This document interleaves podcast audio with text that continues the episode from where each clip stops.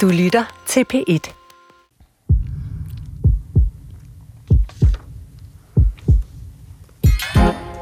Prøv lige at google bøger om menstruationscyklus. Så kan du ved selvsyn se, hvor mytisk en størrelse kvindens cyklus er. Vi snakker titler som cykluspower, månemysterier, blodmagi, under bæltestedet, gennemblødt, eller bare helt lige fremt alt om din menstruation, guiden, der gør dig til en sand menstruationsmester. Et stigende antal kvinder er begyndt at tage ejerskab over deres cykliske liv, omfavne menstruationsperioden og hylde ægløsningen, træne og spise og i det hele taget leve efter deres hormonelle svingninger. De synes, det gør dem stærkere, både fysisk og emotionelt, at leve i balance med deres cyklus. Men er det nu så lige til? Selvom ægløsning som menstruationscyklus har eksisteret i verden siden Eva blev gravid med Kain og Abel, og selvom vi udmærket ved, hvordan hormonerne går op og ned, så er der overraskende nok stadig store sorte huller i vores viden om den kvindelige cyklus. Og i denne sorte Pandoras æske af manglende viden ligger alt det slemme, som særligt præmenstruelt syndrom og præmenstruel dysfori får skylden for hysteri, depression, væskeophobning, træthed, ustyrlige vredesudbrud, paranoia, koncentrationsbesvær og smerter. Vi ved faktisk ikke, hvad det skyldes. Vi ved ikke hvorfor 3-5% af alle kvinder er så hårdt ramt, at det går ud over livskvalitet, arbejde, familie. Andre vender cyklus til noget positivt og siger, at netop fordi de kvindelige hormoner er så ekstremt svingende, så gør det hjernen robust. Den ændrer sig simpelthen til at modstå de hormonelle tidevandstabeller måned ud og måned ind. Dagens syg nok holder tampaksæsken frem i lyset for at gøre dig og mig til en sand menstruationsmester. Og med det, velkommen til mine gæster. Vibe Fryg her, hjerneforsker og overlæge på regionen Hovedstadens Psykiatri og klinisk forskningslektor ved Københavns Universitet. Tak. Og Mette Hansen, sektion for idræt, øh, Institut for Folkesundhed på Aarhus Universitet. Velkommen til dig også. Tak.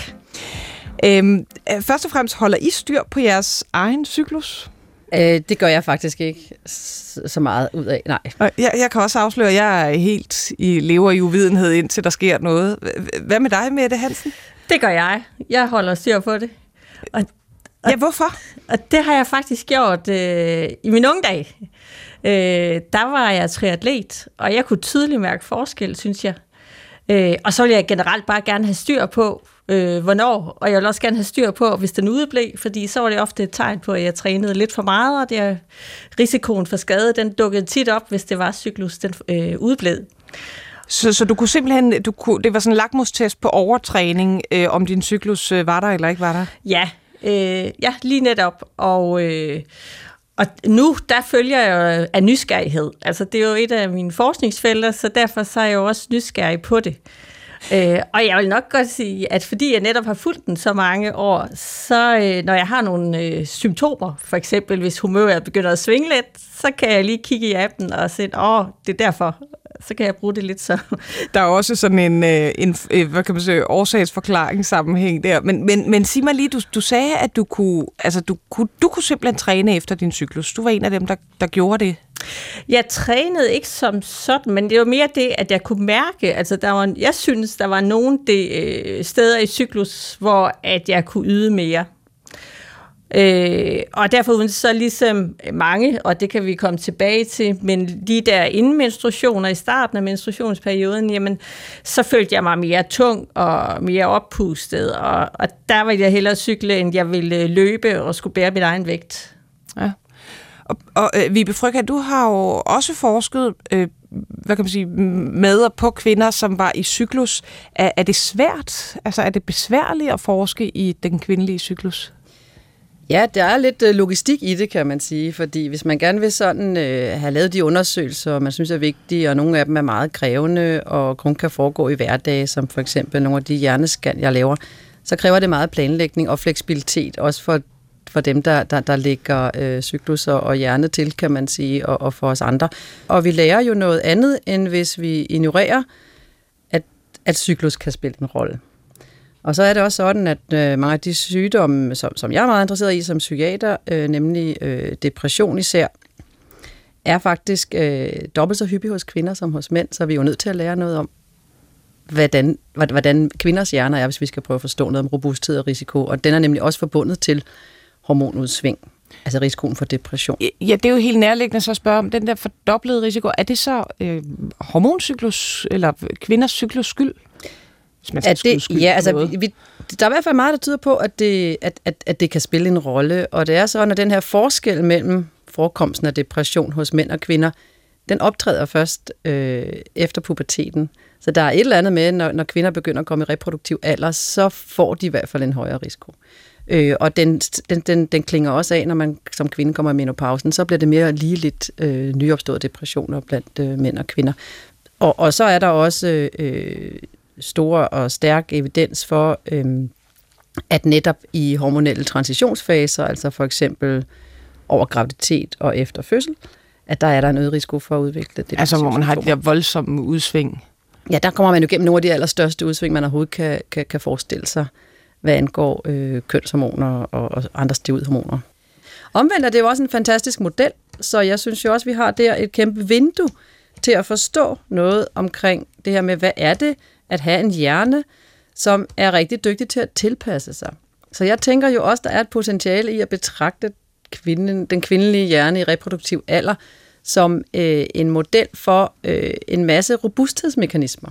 Det, det så må måske, lige prøve at forklare. Ja, så måske kan vi lære noget om, Øh, hvordan øh, navigerer vi bedst i store udsving i, i, i vores miljø eller stressbelastninger øh, ved at kigge på, hvordan klarer den kvindelige hjerne det? Fordi det er jo noget af det, den, den kvindehjernen kan. Den kan i hvert fald øh, for langt de fleste af os jo godt øh, tåle at blive bragt ud i til nogle yderligheder, som, som blandt andet kan drives af, af, af hormoner. Så i modsætning til mænd, som måske logistisk er lettere at forske i, fordi de har bare det samme hormonniveau, du kan kalde dem ind i, i forskningslaboratoriet, hvornår det skal mm. være, så for kvinder så er den, det, det cykliske af deres natur, og derfor er det en god model for, hvad der sker når hormoner ændrer sig. Ja, og hvor, stor en, og hvor stor en bufferzone vi egentlig har, og hvad skal der egentlig til, øh, Øh, for at undgå, at, at, at vi måske tilter ud i en risiko for eksempel for nu psykisk sygdom, som jeg ved mest om.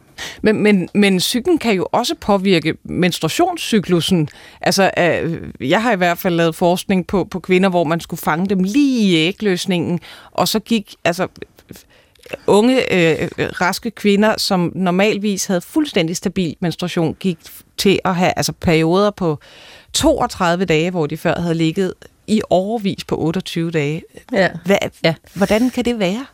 ja, det ved vi jo ikke fuldstændig, men altså det hele hænger jo sammen, og der er jo nok kunstigt at prøve at skelne mellem psyke og fysiologiske systemer. Altså det er jo nok netop en, noget, noget ud, af, ud af det samme, og, og en, en, et tæt, tæt forbundne.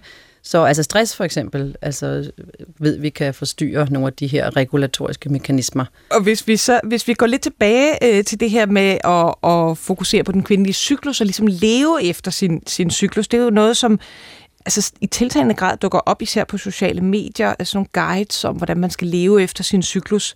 Altså er der noget er der, er der noget evidens, er der noget viden bag det bag de her ting? Du står og nikker, øh, Vibe Fryg her.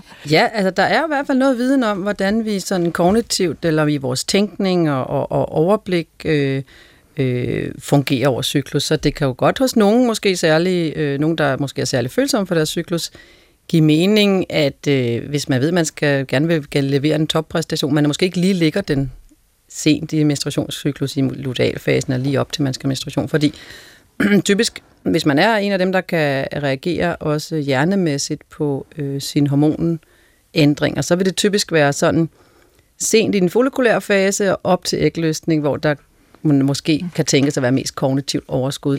Men det kan være, inden vi går videre, at du lige skulle forklare, hvad mener du med follikulær fase, luteale ja. fase? Hvordan foregår den cyklus der? Ja, altså i menstruationscyklus, der, øh, den kan man dele op i to faser, og den follikulære fase, det er simpelthen ægmodningsfasen. Og vi plejer at regne cyklus start fra øh, menstruationen er slut, og man begynder en stille æg, øh, ægmodning. Ikke? Og øh, de og her blære ligesom stiger langsomt. Stiger langsomt østrogen der. Men, men når der så begynder at komme tættere på ægløsning, og der er ligesom en dominerende, et dominerende æg, der får lov til at vokse forrest, så, så vil der ske en, en østrogenstigning. Og når man så har haft en ægløsning, øh, og det er så er der, der ikke... kan man lige sige, der kommer en lille stigning i testosteron øh, yes. også hos kvinder. Ja, og den påvirker sig også formentlig også. Øh, Øh, så så, så når, når, når der har været en ægløsning, så er der ikke længere den der øh, ægmodningsproces, som, som, som danner østrogen, men så er der øh, øh, andre systemer, som sørger for, at der er østrogen og, og progesteron, sådan så livmors slimhinden holder sig parat til en graviditet kan starte. Og hvis den ikke gør, så, øh, starter man, så bløder man, og så starter man forfra i cyklus. Så Øhm, ja, det er sådan, cyklus er indrettet. Så, så østrogen, stort øh, øh, hormon, der spiller ind, og progesteron, altså op til, at man, at man bløder, også øh, hvad kan vi sige, en vigtig faktor. Og, og hvor stor er så variationen fra kvinde til kvinde i de her øh, fluktuationer mm. øh, og den mm. balancegang? Vi har kørt et studie her for nylig. Det er en phd studerende Tine Dam, og hun, øh, hun har kørt virkelig et logistisk, logistisk helvede, fordi hun har, hun har haft 30 kvinder inde, som har havde normal menstruation, regulær øh, menstruation, og har haft det i overvis. Og de blev forstyrret, som, som vi var inde på før. Men det hun gjorde, det var, at hun havde dem inde og blive testet 7-9 gange i løbet af en cyklus. Og i forbindelse med, at hun testede deres øh, præstationsevne, der, der gjorde hun også det, at hun tog blodprøver. Mm. Så der fik vi virkelig et billede af, hvordan det ser ud for sådan nogle unge piger. Og vi, det var piger, som havde normal ægløsning. Det tjekkede vi med ægløsningstest. Og der kunne vi se, at øh, det, det, det lignede ikke øh, lærebøgerne helt. Altså vi har det her fine billede, som vi lige har, har skitseret. Øh, men der var store variationer inden for det. Mm. Og det selvom vi faktisk, altså vi tog det på samme tidspunkt øh, øh, om morgenen hver gang, altså fordi der er også lidt døgnvariation. Øh, men der kunne vi se nogen, hvor der var øh, store udsving i løbet af cyklus, og der var nogen, der lå på et højt niveau generelt, nogen, der lå på et lavt niveau, og så var der så nogen, der, der ikke cyklede ret meget i deres hormoner. Øh, Øh, så, så det var vi meget overrasket over, fordi vi netop havde set de her klassiske billeder. Men der har vel også noget om øh, øh, her, egentlig til jer begge to, vi befrykker med Hansen, at øh, når det handler om, øh, hvad kan man sige, hvor forskellige kvinder er i forhold til, hvordan de reagerer øh, hormonelt i løbet af deres cyklus, øh, så er jamen, dels er hormoner notorisk svære at måle overhovedet, fordi de ja, går op og ned øh, og, og gør det også i løbet af dagen, og der er mange andre ting, der kan spille ind på, hvordan man kan måle øh, hormonindholdet i blodet, men jo også, at at det måske i virkeligheden handler mere om, hvordan man reagerer, ja. altså hvor følsom man er over for hormonerne, ja. end de egentlige niveauer af, ja. af hormon. Billedet peger i retning af, at, øh, at der er nogen, som er, reagerer meget mere hissigt på, på særlig østrogen, har jeg så fokus på. Og, og, hvordan og, og det oversætter udslag? faktisk, ja. ja, det kan, hvordan det kan give sig udslag. Ja, op i hjernen, altså hvordan, ja. hvordan kan hjernen reagere øh, kraftigt på det. Ja, de her øh, effekter, vi kan se af østrogenstimulus, for eksempel op til ægløsning, kan også være med til at måske at gøre os øh, lidt mere åbne, lidt mere impulsive, øh, lidt, lidt mere øh, interesserede, eller i hvert fald have mindre hæmning på seksuelle øh, øh, stimuli. Så, så det kan også være med til ligesom at have en funktion lige der omkring ægløsning at, øh, at man måske kan være lidt mere udadvendt og, og, og opsøge. Det er der, man skal ud og finde en partner. Det er måske der, man skal ud og finde en partner. Og parre sig med, ja. Så det var lidt overordnet om menstruationscykluser, i, i det hele taget kvindescyklus. Øh, nu dykker vi lige ned i to dele af cyklusen. Dels, øh, hvordan det passer med at dyrke sport og have menstruationscyklus, og så PMS, altså øh, den øh, kedelige side af øh, cyklus præmenstruelt syndrom. Du lytter til Sygt Nok. Mit navn er Maja Thiele, og med mig i studiet er Vibe Frygher, hjerneforsker og overlæge på Region Hovedstaden Psykiatri, klinisk forskningslektor ved Københavns Universitet, og Mette Hansen, sektion for idræt på Institut for Folkesundhed ved Aarhus Universitet. Træningspotentialet i, i forhold til cyklus i det hele taget, altså du nævnte selv, at da du var øh, triatlet, så, så ville du måske holde lidt igen med løb, øh, i, i, når du havde menstruation, men er der, er der tidspunkter, hvor, som er særlig gode at træne i, altså hvor man får ekstra god muskelkraft som, som kvindelig atlet? Ja, det, det er et område, der har fået rigtig meget fokus her på det sidste. Og, og der er anekdoter derude fra nogle studier, øh, som ligger øh, og, og tyder på, at man skulle... De studier, de viser, at øh, man er lidt stærkere øh, omkring ægløsning, lige op til ægløsning, hvor østrogen piker. Men det, der er kendetegn ved de studier, der har fundet noget, det er, at de netop ikke har taget blodprøver. og flest af dem har heller ikke lavet ægløsningstest. Så de har bare sådan talt fra cyklus start, mm. øh, hvor er kvinderne. Og der er blandt andet et studie, som jeg er meget skeptisk overfor.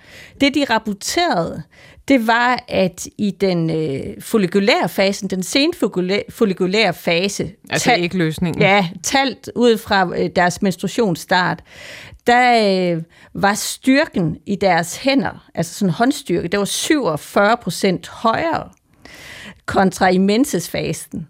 Og, og det samme, når de målte på ens fingers udholdenhed, så var den 19 procent, øh, øh, der var mindre udtrætning, det var 19 procent. Så, så hvis man tager det for gode varer, så... Jamen, så vil det jo være vildt og det er også det, det vildeste studie, der findes derude. Og, og der vil jo, nu har vi jo været ved at spørge Team øh, Danmark-atleterne, er der nogen steder i cyklus, hvor du synes, at du præsterer bedre? Der er det 14 procent af dem, som ikke bruger nogen form for med prævention, som rapporterer, at øh, der, der er nogen steder i cyklus, hvor de føler, de præsterer bedre.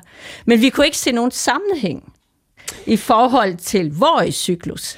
Og der kan vi sige, hvis en eliteatlet ikke kan mærke, at hun er 47 procent stærkere i nogle dele af cyklus, så, så vil det være skidt, for, når man der er rigtig opmærksom. Men, men, men rent øh, fysiologisk og hormonelt, Mette Hansen, så, så kan man sige, jamen øh, testosteron, øh, øh, kvinder producerer selvfølgelig ikke lige så meget som mænd, men de får trods alt et, et peak i, i ægløsningen.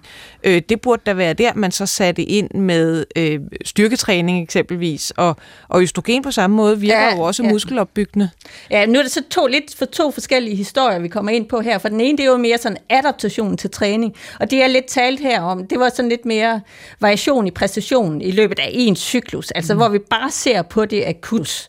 Men det man også kan kigge på, det er jo, om der er noget at hente i forhold til at planlægge sin træning. Altså er der noget at hente i forhold til adaptationen over en længere periode? Altså tager man i løbet af et år, så vil øh, kvinder, der har en normal menstruation, jo have 12 cyklus. Men tager man over et helt liv, så vil der jo cirka være 450 cykler. Så hvis det, det kunne betyde noget, hvordan man timer sin træning, så vil det jo virkelig være effektfuldt. Så derfor er der jo også nogen, der har kigget på det. Og øh, der er der sådan øh, jo sjove studier, hvor at de så for eksempel har trænet med den ene arm hvor de gjort det intensivt i den follikulære fase, altså op til ægløsning, og i den anden arm har trænet intensivt i den sidste halvdel af cyklus. Der har de ikke kunne finde effekt, men når de gjorde det samme, en anden forskningsgruppe med benene, så så de, at, øh, at den gruppe, som øh, havde trænet i follikulær fasen, opnåede øh, lidt større styrke. Så, så måske kan man sige, at det, det er vel næppe kun fordi, der er en forskel på, hvor følsom arme og ben er i forhold til hormoner, men mere, at det er stadig ikke helt besluttet nej, endnu videnskabeligt, nej, nej, nej. om man kan træne efter sin cyklus eller ej. Og, og i forhold til det akutte, så, øh, så har, er der sådan flere øh, mekanismer op at vende i forhold til, skal vi forklare de her enkle studier, der synes at indikere en bedre effekt omkring ægløsning. Så, så prøver de jo at relatere til, at østrogen kunne have en effekt på selve muskelsammentrækningen. Altså vi har nogle myosin og aktin filamenter inde i musklerne, ligesom er dem, der sørger for at danne kraften. Og, og der, tager man, der kigger man på dyrestudier, og der kan man se, at hvis man fjerner underlivet fra, fra mus for eksempel, så øh, deres myosin-funktion, den bliver reduceret. Altså den enkelte muskelfibers sammentrækningskraft ja. bliver simpelthen mindre? Ja, altså helt mange af de øh, funktioner relateret til selve den her muskelsammentrækning. Men hvis man så tager en gruppe mus, hvor man på lignende måde har fjernet underlivet, og giver dem østrogen tilbage, så normaliseres myosin-funktionen. Øhm, så det er noget af det, men, men det kan jo også være en effekt af, hvor er de her øh, mus i for, altså det er jo, man gør det egentlig de her mus postmenopausale jo, øh, og så giver man øst, østrogen tilbage, og øh, det er måske en effekt, øh, som er relateret til østrogens antioxidative effekt, altså der skal noget tid til og det kan ikke nødvendigvis overføres til de cykler, eller de svingninger, der sker over en cyklus. Så, så du er i virkeligheden ikke overbevist om, at, øh, at det er hvad kan man sige, en, en hormonel virkning, man kan oversætte til, til øh, kvinder? Øh, Nej, altså det, er, det der er, det er jo, at øh, unge piger, det er jo ikke sådan, de går ned på nul østrogen. Men de, der, er jo, der er en variation hen over cyklus. Mm. Men den, de mekanismer, som man ligesom relaterer øh, til, det er mere nogen, der kunne sådan have en betydning over tid. At man ser også, at man så tager postmenopausale kvinder, jamen så ligger der en metaanalyse, hvor man så har sagt, at vi tager postmenopauserende kvinder, som ikke bruger østrogentilskud, og så tager vi dem, som bruger hormontilskud. Og der kan man se, at på tværs af de studier, der er at dem, som bruger hormontilskud med østrogen og progesteron, 5% stærkere. Hvad siger du, Vibe Frygge? Ja, jeg har to kommentarer. Altså det ene, lige til at tage det sidste med, om man giver øh, østrogen øh, øh, add-back eller sådan tilbage øh, behandling efter menopausen. Der ser vi i hvert fald også øh, effekter på det psykiske niveau. Altså det, der er en klart mindre risiko for at få depressive episoder, og det påvirker også de kognitive funktioner, altså vores kapacitet, tænkningskapacitet. Så vi får bedre, altså helt basale funktioner, bedre øh, øh, hukommelsesfunktioner, også noget, der hedder working memory, som er sådan en slags båndbredde på tænkningen, som er sådan en, en grundpille i, hvor, hvor, hvor effektiv øh, og fleksibel man kan være i sin tænkning.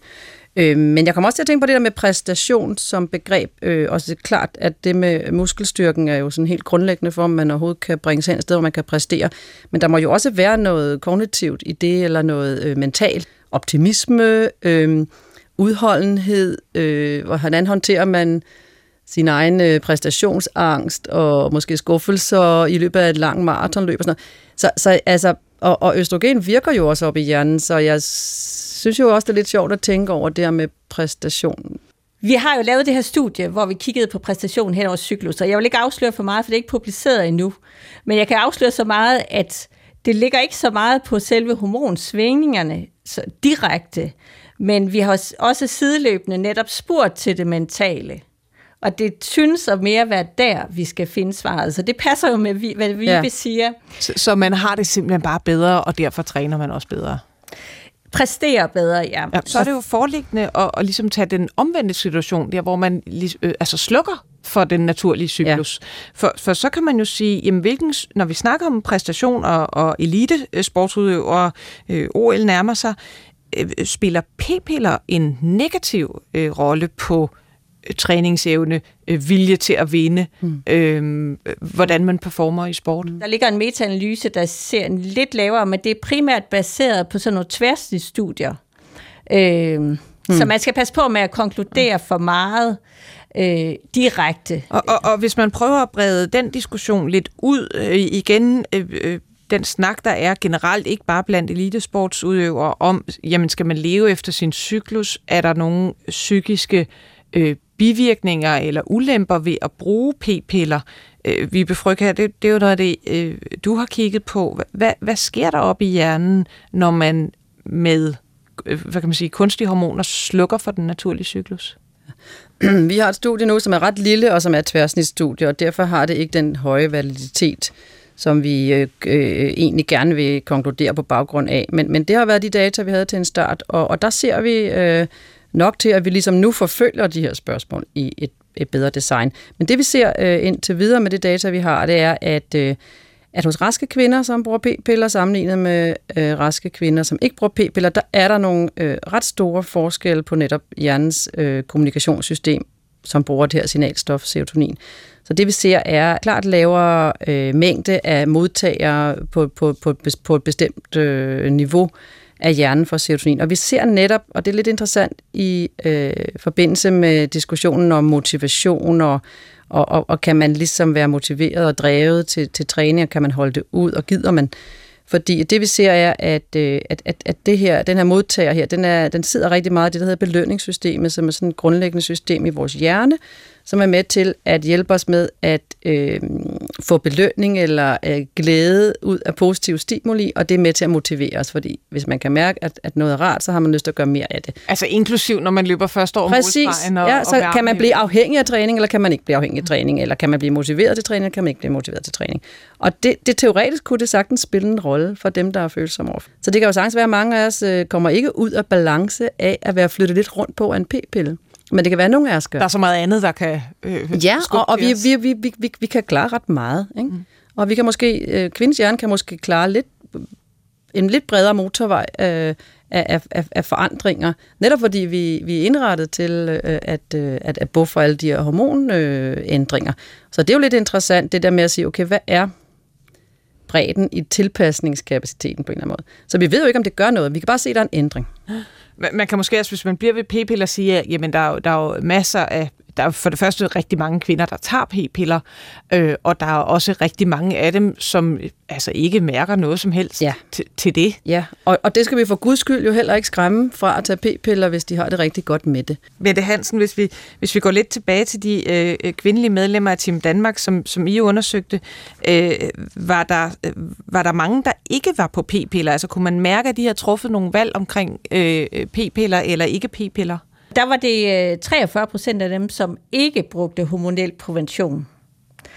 Øh, så det er, altså, der er det faktisk, svarer vel meget godt til... der er jo faktisk øh, lidt større... Ikke, ikke elite danske kvinder. Ja. Ja, ja, reelt set er det jo faktisk 57 procent, der bruger hormonel prævention, er lidt mere end den gennemsnitlige dansker. Mm. Og, og, og, de, og de, der var ikke dem, der brugte p-piller, der var ikke, forestiller mig, nogen, hvad kan man sige, ændring af deres motivation til at vinde?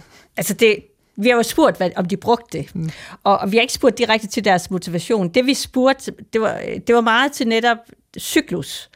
Øh, det, det er så deres pillecyklus, om de kunne mærke nogen variation, om de var i, hvorhenne i den her pillecyklus de var, altså i den tre ugers fase, hvor de får en aktiv pille, eller den ene uge, hvor de ikke fik øh, den aktive pille, om de kunne mærke forskel. Øh, og der var, altså, når vi kiggede sådan på tværs, ikke øh, brugere af hormonel provision versus brugere af hormonel provision, så begge grupper rapporterede, at de havde de her negative symptomer i forbindelse med blødningsperioden øh, på det fysiske. Øh, altså, de øh, de er også på det mentale det var, der var der en højere forekomst der, 1-3 dage op til menstruationen, og de første 1-3 dage øh, af menstruationsstart, øh, at der følte de sig ikke så oplagte. Mm. Hvordan er det med idrætsudøver med, et, øh, øh, jeg tænker jo, hvis man tager p-piller, så har man jo i hvert fald mulighed for at bestemme, hvornår man bløder, og det er jo trods alt et energitab på en eller anden måde.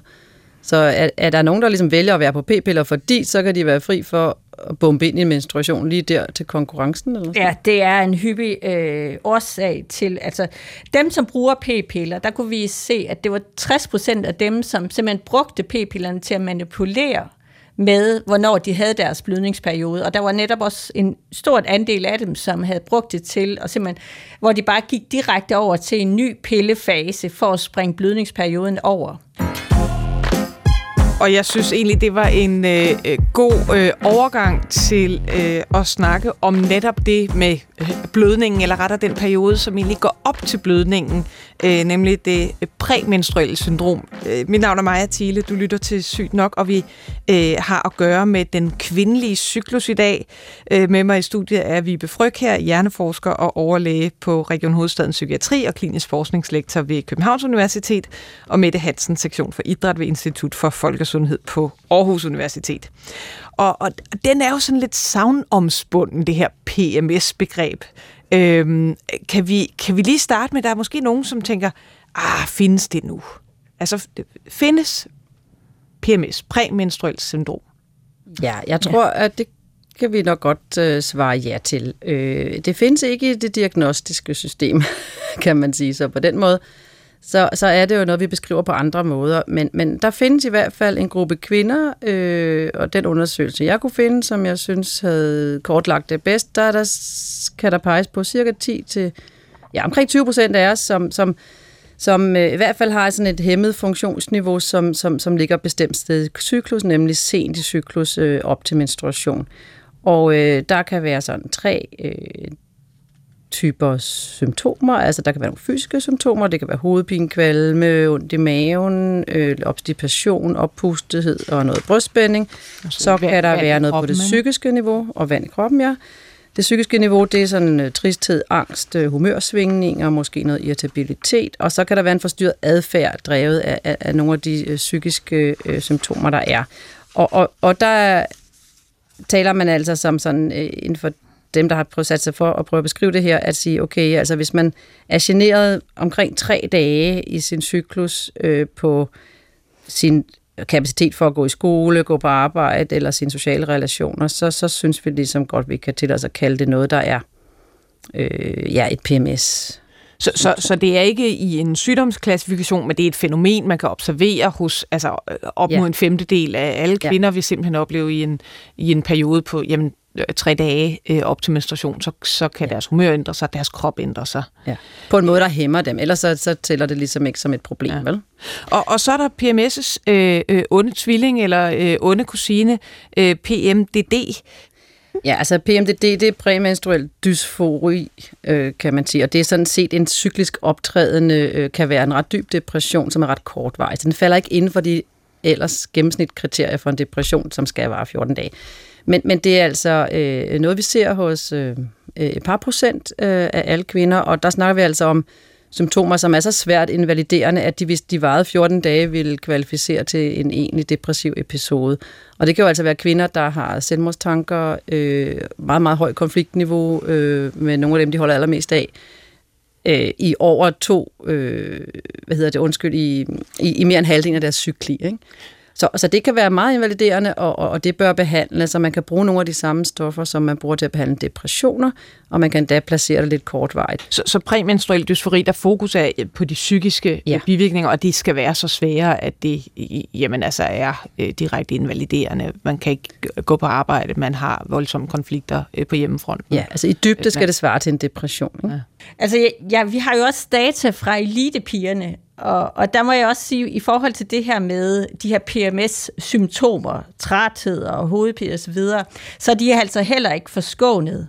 Vi havde jo de her 186 øh, eliteatleter, øh, der er støttet af Team Danmark. Og af dem, der var det 13 procent af atleterne, som rapporterede, at de her negative symptomer relateret til cyklus, at det gjorde, at de altid eller nogle gange ikke deltog eller ikke gennemførte deres træning. Og, og hvis vi prøver lidt at adskille de, hvad kan man sige, øh, de psykiske elementer af, af præmenstruelt syndrom, og så de, de kropslige. Øh, hvad, hvad er det, der sker med kroppen? Altså, hvorfor, hvorfor kan man opleve træthed, vand i kroppen, hovedpine? Jeg har været ved at kigge lidt på det, øh, og jeg var til et øh, webinar her for nylig, hvor jeg også selv skulle holde foredrag lige netop om det her emne.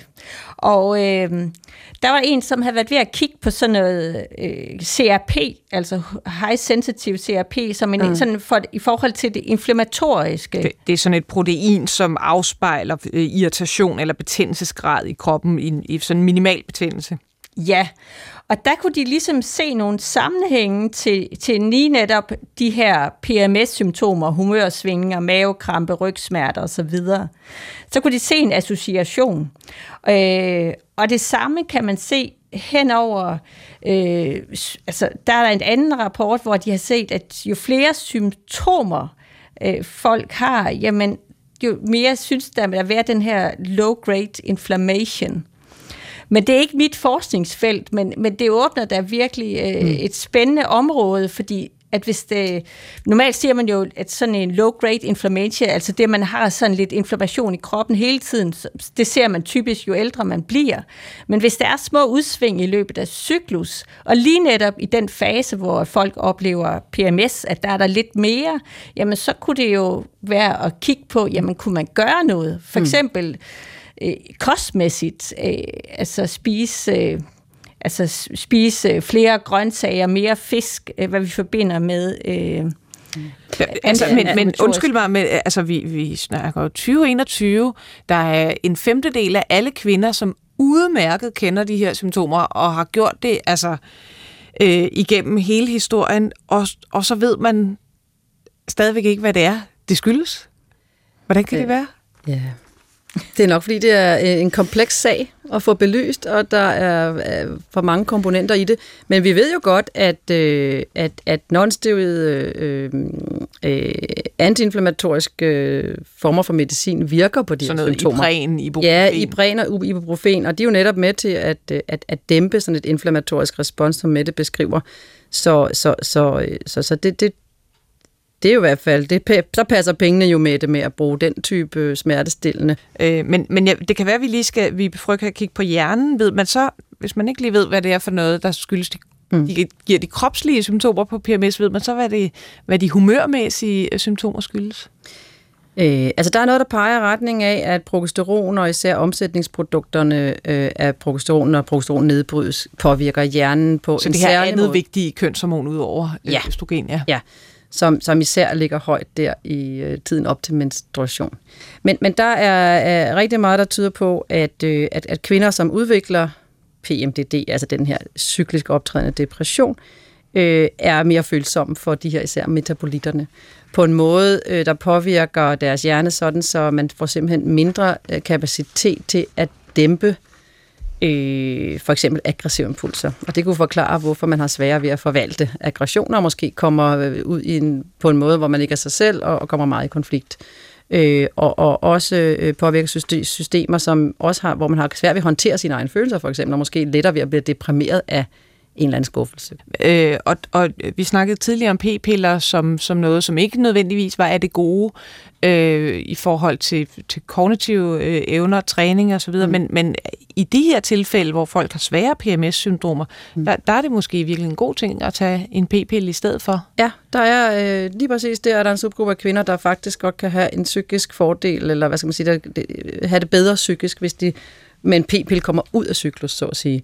Men faktisk så er fysisk træning anbefalet som noget af det første, hvis ikke man har en meget svær PMS. Øh, og det er jo også lidt interessant. Hvad er det så for en mekanisme, der, der hjælper os der? I forhold til det fysiske, så er der jo også, at for dem, som ikke bruger p-piller, øh, der kunne vi se ved Team Danmark-atleterne, der var det 51 procent af dem, der følte sig mere oppustet lige der før og i starten af cyklus. Og, og det øh, kan jo relateres til, at mange oplever sådan lidt væskeophobning. Øh, der, der, der er en del studier, der er kigget på, om er der en vægtvariation hen over cyklus, men det mest overbeviste studie, som jeg har set, det var, hvor de har taget 62 kvinder og simpelthen fulgt dem et helt år.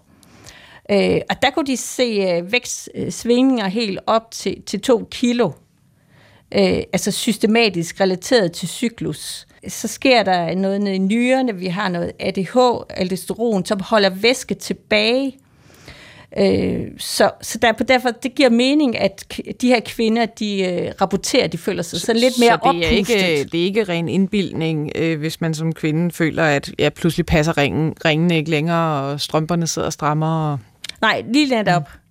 Og, og så er der også det med maven, ikke? Altså, der er jo også nogen, som har gavn af at tage sådan noget lidt afføringsmiddel for, for at holde gang i, i maven, som også kan bedre. Øh, så, er der, øh, så er der andre, som har gavn af B6-vitamin. Er det noget, man anbefaler i Danmark? Ikke hvad jeg ved ikke. Nej, evidensen er ikke særlig klar for det, så det bliver jo sådan lidt en trial and error proces øh, for, for, for patienter og behandlende læge, og man må gå frem efter, hvor der er bedst chancer for at opnå en effekt, og der er første valg altså anbefalet fysisk træning, og så er der også øh, rimelig evidens for, at netop at gå ind på det kognitive niveau og lave det, der hedder kognitiv adfærdsterapi, også kan hjælpe, så man måske på en eller anden måde støtter øh, kvinden i at blive bedre til at cope mm. med, med, med de her udsving i ydeevne, kapacitet, øh, mental overskud. Øh, og så endelig kan man jo forsøge at gribe ind øh, ja, altså med, med, øh, medicin, der virker på hjernen, eller, eller, eller at neutralisere nogle af de øh, hormonelle udsving, men, men det gemmer vi sådan lidt øh, til de helt måske mere ekstreme tilfælde. Dem, der er, er rigtig Ja, valid, ja. invalideret af det. Fordi vi er jo ikke interesseret i at sygeliggøre noget, som ikke behøver at være det. Øhm, og man Derfor kan man skal sige- vel netop holde fast i, det er ikke en øh, sygdomsdiagnose. Og, og man kan jo også spørge, nu har vi snakket om behandling, og hvad skal man gøre? Men man kan også vente den om at sige, jamen det er en del af det at være kvinde. Skulle man ikke tage at fejre sin cyklus og sige, jamen der er, vi er et køn, der svinger, og det er sådan, det skal være. Jo, altså hvis man ikke er, er får begrænset sin livsudfoldelse af det, så jeg tror jeg, at det er, er vejen frem for mange af os. Øh, og det kan jo også godt være, at det at kunne gå lidt mere ned med flaget psykisk eller øh, præstationsmæssigt på andre måder i bestemte dele af sin cyklus, hænger sammen med, at man så øh, kan være lidt højere op og flyve på andre tidspunkter, uden at det heller er udtryk for, at man er helt ude af balance. Men, men jeg synes jo, grænsen må gå på, om man, øh, om man får hæmmet sit funktionsniveau. Ikke? Altså om, man, om det truer ens relationer, øh, parforhold, om det øh, truer øh, øh, arbejde øh, eller skolegang og uddannelse. Altså, ja. Det må det jo ikke, vel? Vi har, lige, vi har kigget på effekten af østrogentilskud hos øh, kvinder, der er gået i overgangsalderen. Og det var netop et randomiseret design, og det var kun mig, der kendte koden til, hvem der fik og hvem der ikke fik østrogen øh, virke som plaster. Øh, og der var der flere af de kvinder, som fik østrogenplasteren, som kom til mig og var ovenud lykkelige. De følte virkelig, at de havde fået liv tilbage, mm. og billederne, de har haft til at stå på gulvet i tre år, var lige pludselig blevet hængt op, og de har fået ordnet haven osv. Og modsat til sidst, efter de 12 ugers øh, træning med østrogenplaster, så kom de og var jo frygtelig bange for, at nu skulle de jo til at stoppe igen. Øhm, så det indikerer jo, at og ligesom det også bekræftes i litteraturen, at, at det kan have en betydning for mange i forhold til livskvalitet. Og, og den der øh, efter overgangsalderen, hvor østrogen går helt i nul, mere eller mindre, som jo er en øh, ekstrem for, forfald. Øh, nu snakker vi jo om, østrogen går ned lige der i forbindelse med... Øh, Øh, blødningsperioden, men i, i forbindelse med overgangsalderen, så er det jo tale om, at den går ned og bliver nede. Men man kan sige det samme om mange ting. Altså, øh, øh, Binyrbarkhormon giver også et vanvittigt øh, energiniveau hos rigtig mange. Øh, testosteron, hvis man tilfører det, både mænd og kvinder, de bliver øh, øh, helt høje øh, og, og, og sprængfyldt med energi af det. Og, og det er jo ikke noget, man bare sådan lige giver let, fordi det har bivirkninger. Det ja. samme ved man jo med, med et østrogentilskud i overgangsalderen, så har man bare en højere risiko for eksempelvis at udvikle brystkræft. Altså, ja. øh, kan man ikke øh, vende den om og sige, jamen måske er det meningen med overgangsalderen, at man skal slappe lidt mere af, at man mm. skal have lidt mindre energi. Øh, altså, at, at, at, vi, at vi på en eller anden måde øh, gør noget, som er naturligt til en, til en unaturlig tilstand, eller problematisk tilstand. Altså, der er noget, der tyder på i hvert fald, når overgangsalderen er godt etableret, og hjernen måske også er adapteret til de mere sådan jævnt lave øh, niveauer, at der har man øh, ikke længere for eksempel de samme, de samme udfordringer på ens tænkning eller hukommelse der ser vi øh, på det psykiske niveau, at, og det er samme risiko for depression, at det er særligt i tiden lige op til, at overgangsalderen er rigtig veletableret. Så det er de der, den, det halvanden år op til den egentlige menopause, hvor man slet ikke menstruerer længere, hvor man er allermest udsat. Så der er meget, synes jeg, der taler for, at hvis man er en følsom øh, øh, type, og man er øh, meget hæmmet i de der, øh, den periode der, det er så kort en periode, der kan man godt forsvare, at man kan tage et, øh, et østrogentilskud.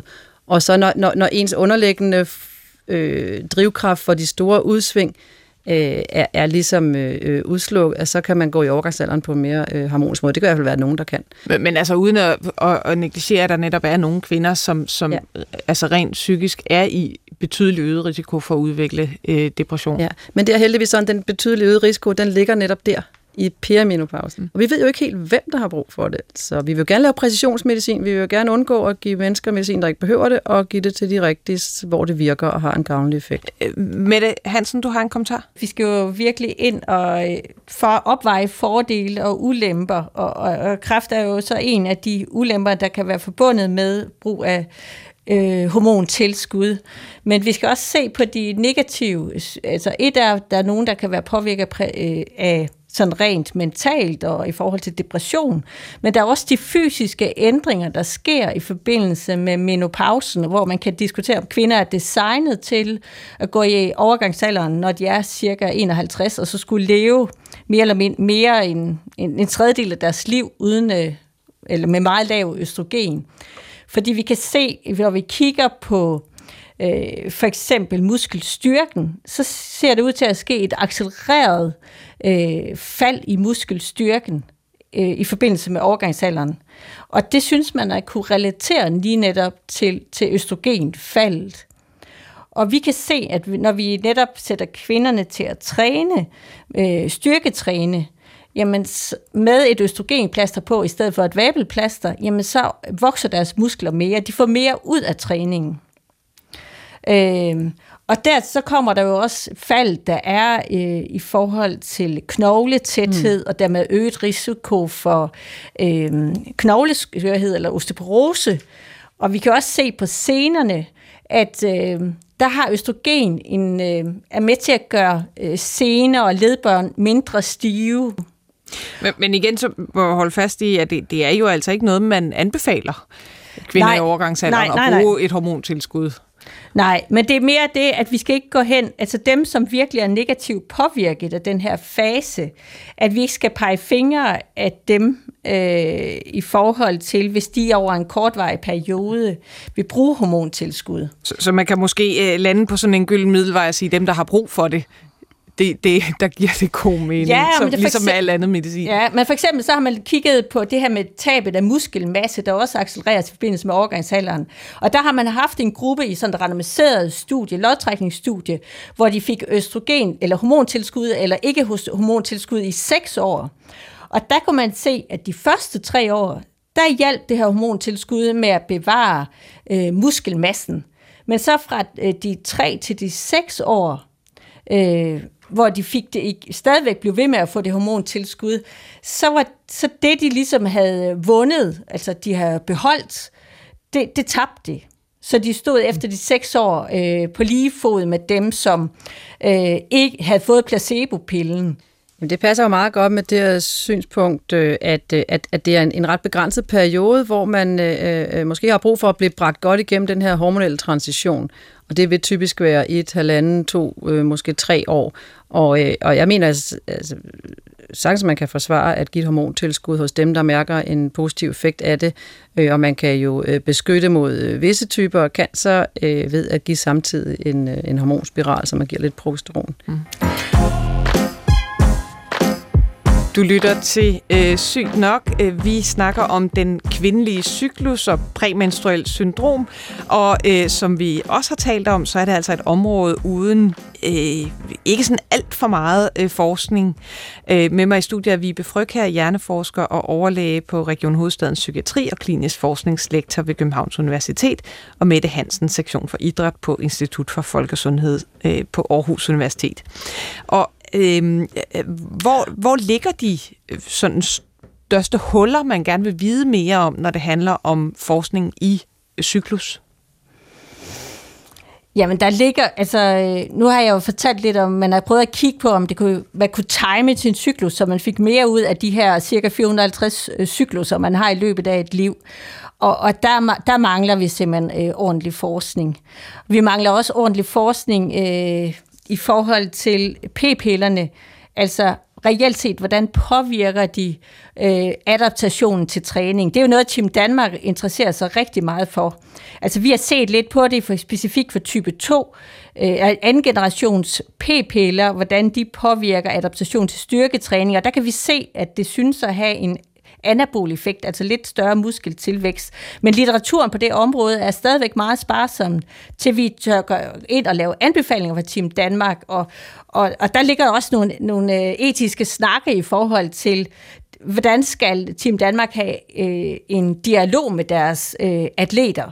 Og, og hvor det på en side kunne være positivt måske i forhold til muskelopbygning, som er vigtigt for nogle atleter, så er der også noget, der tyder på, at øh, p-piller øh, også går ind og, og påvirker senerne og korsbåndene, øh, og potentielt også har negativ effekt på, på det aerobe. Så det er virkelig, vil være meget afhængig af, hvilken atlet, øh, som altså man på, taler ja, om. På udholdenhedsstyrken øh, eller øh, træningen.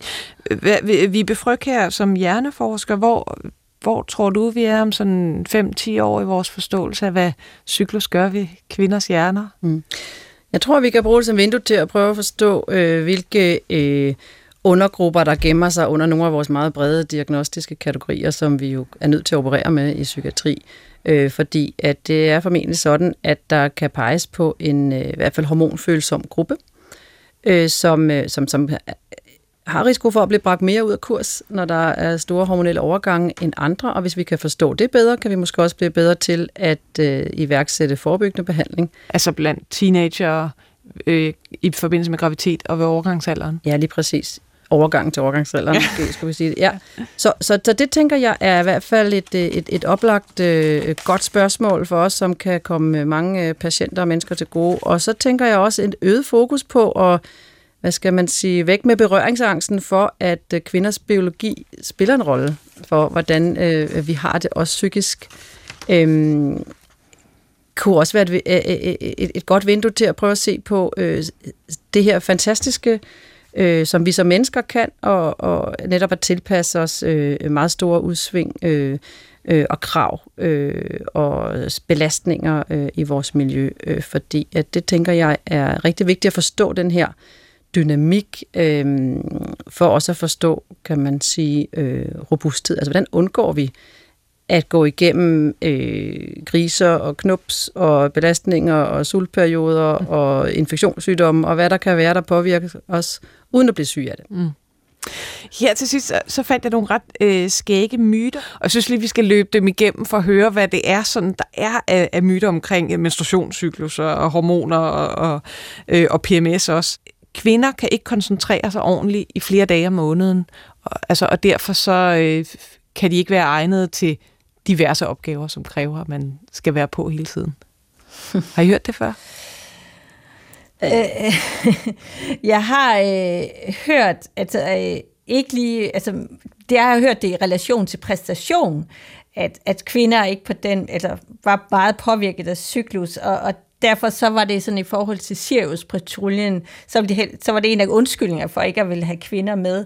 Men jeg, ligesom øh, hele den her historie, den highlighter, der er, der er nogen, der er meget påvirket af cyklus, men skal det så gå ud over resten?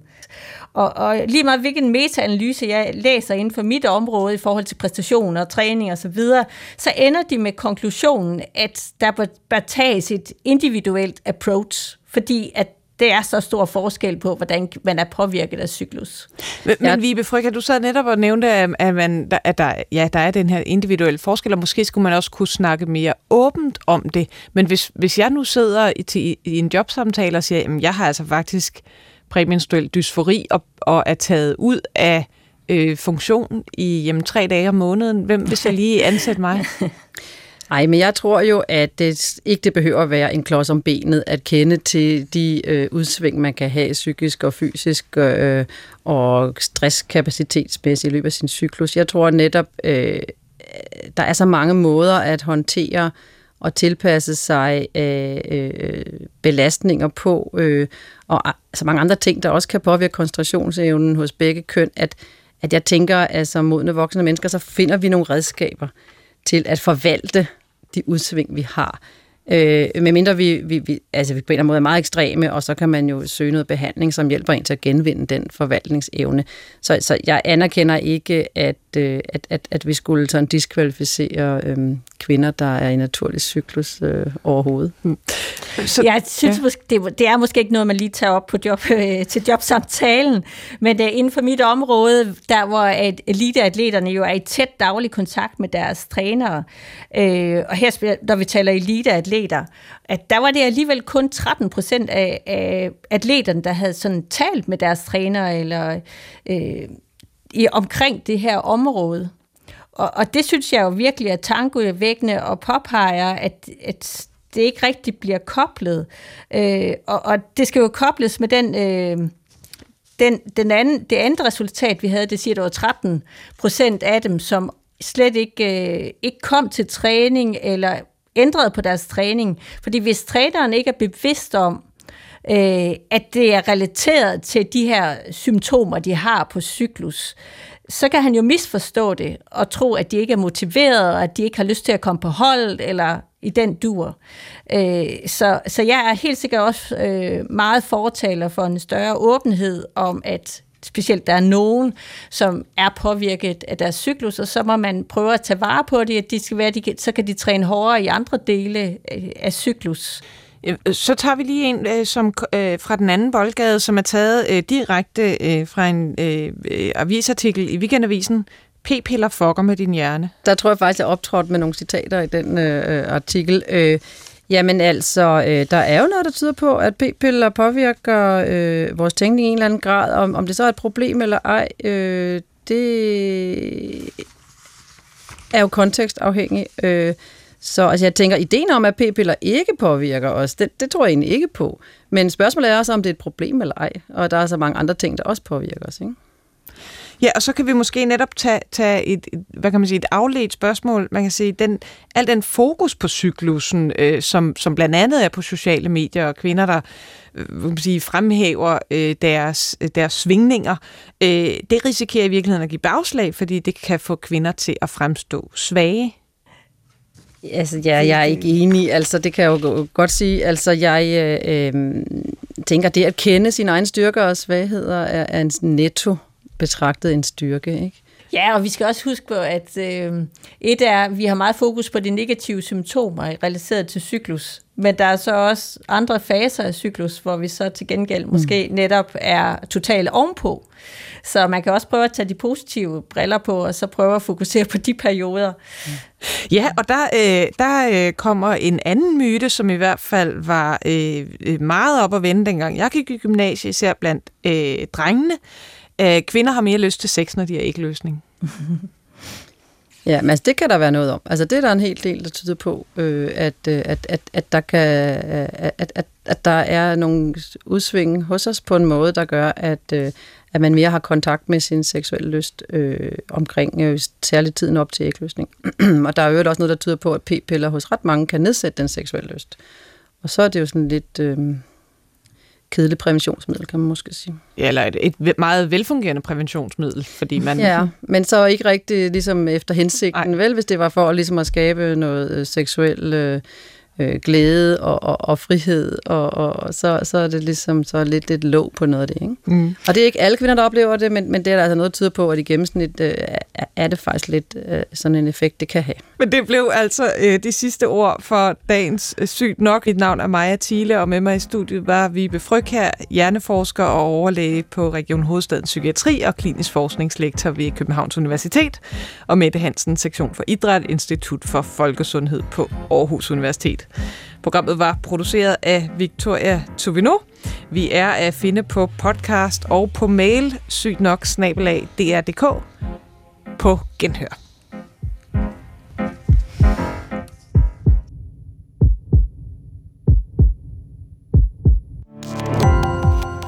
Gå på opdagelse i alle DR's podcast og radioprogrammer. I appen DR Lyd.